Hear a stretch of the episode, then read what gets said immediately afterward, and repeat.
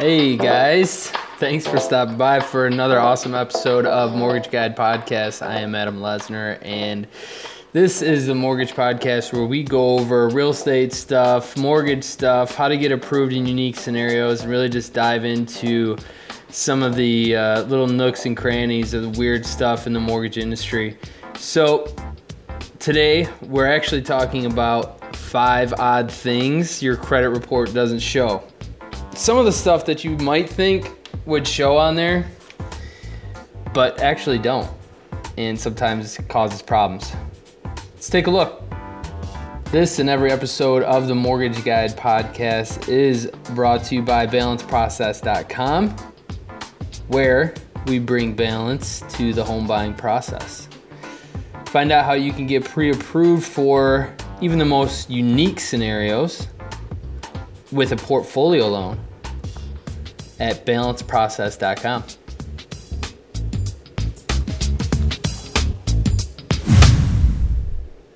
Good or bad, there are some misconceptions about what information is shown on the credit report. Before diving into what doesn't show, let's take a quick look at the things that are reported.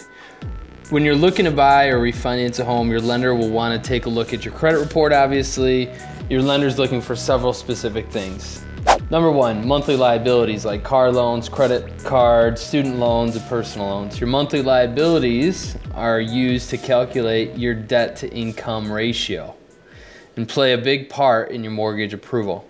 The ideal situation is to have a DTI or debt to income ratio of 45% or less. So basically, you want to have monthly expenses that equal to less than half of what your monthly income is. Quick note student loans are sometimes in deferment status where there's no payment that is shown. In this case, the lender use, is going to use a 1% of the balance as a monthly payment, or you can provide a statement, but typically on the loans uh, today, as of April 4th, 2017, um, the lender is going to use 1% of the loan balance as your monthly payment. Even if you're on a income based repayment program on your student loan, um, those right now are not okay. It still has to be 1% of your loan balance. Second thing that shows on your credit report that we're looking for obviously is your credit scores. The lender's pulling a tri merge uh, credit report. This means your scores and history are being pulled from all three credit bureaus Experian, Equifax, and TransUnion.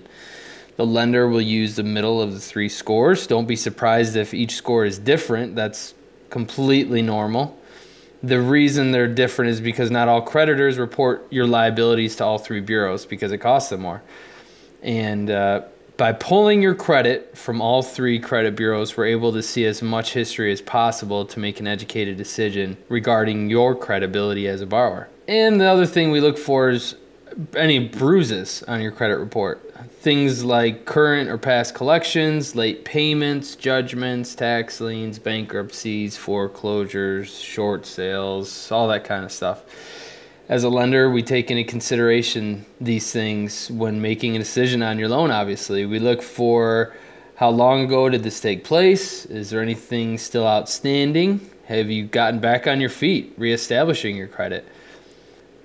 Most people think that if they've had a bankruptcy or foreclosure in the last year, they can't buy a house, but actually with portfolio loans, there may be an option for you, just so you know. So, those are the basics that we look for on a credit report, but what about the other stuff? Time and time again, I go over credit reports with borrowers and it seems like the same questions pop up.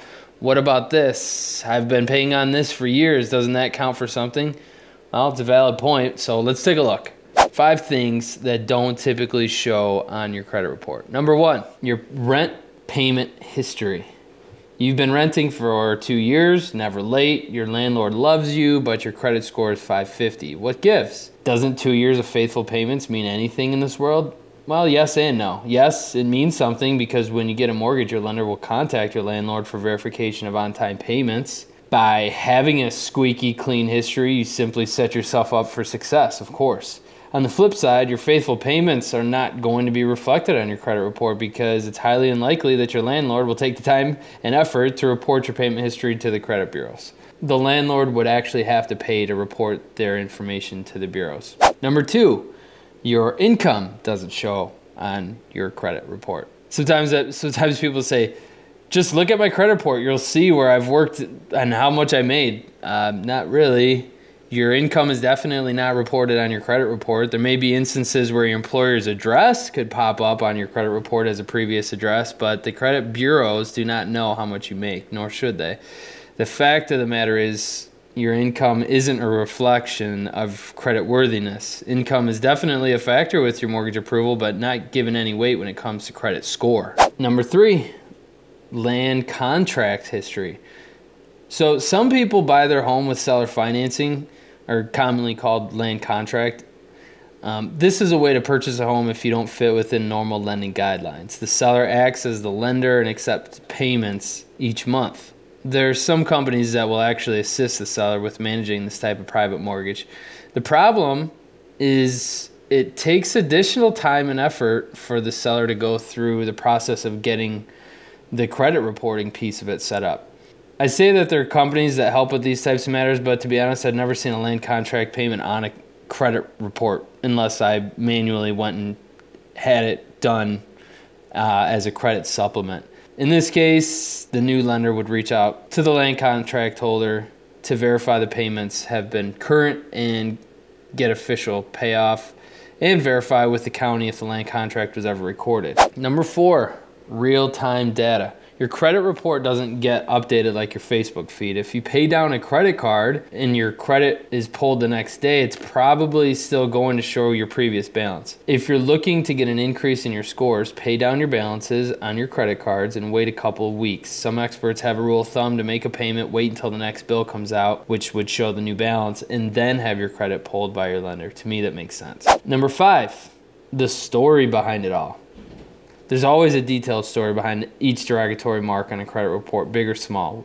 Whether it was your brother's cell phone bill that you refused to pay or the hospital bill that the insurance was supposed to cover, there's always a long explanation. The credit report simply spits out the data they received from the creditors, not much more than that. If you have a situation that you believe is incorrect, call the creditor. It's not just going to go away. Talk to 10 different people if you have to, but come to some sort of resolution. If you choose to officially dispute the debt, it may create some problems on your mortgage approval that you didn't intend. I sincerely appreciate you stopping by. Don't forget to subscribe or add me to your list, and uh, feel free to let me know what questions you have. Stop by balanceprocess.com. Love to talk with you. You know, every single day is different, new. Every day I come into a scenario that I've never dealt with before, and it's a learning experience and um, we all figure it out together. So, thanks so much for stopping by. I appreciate it, and we'll see you soon.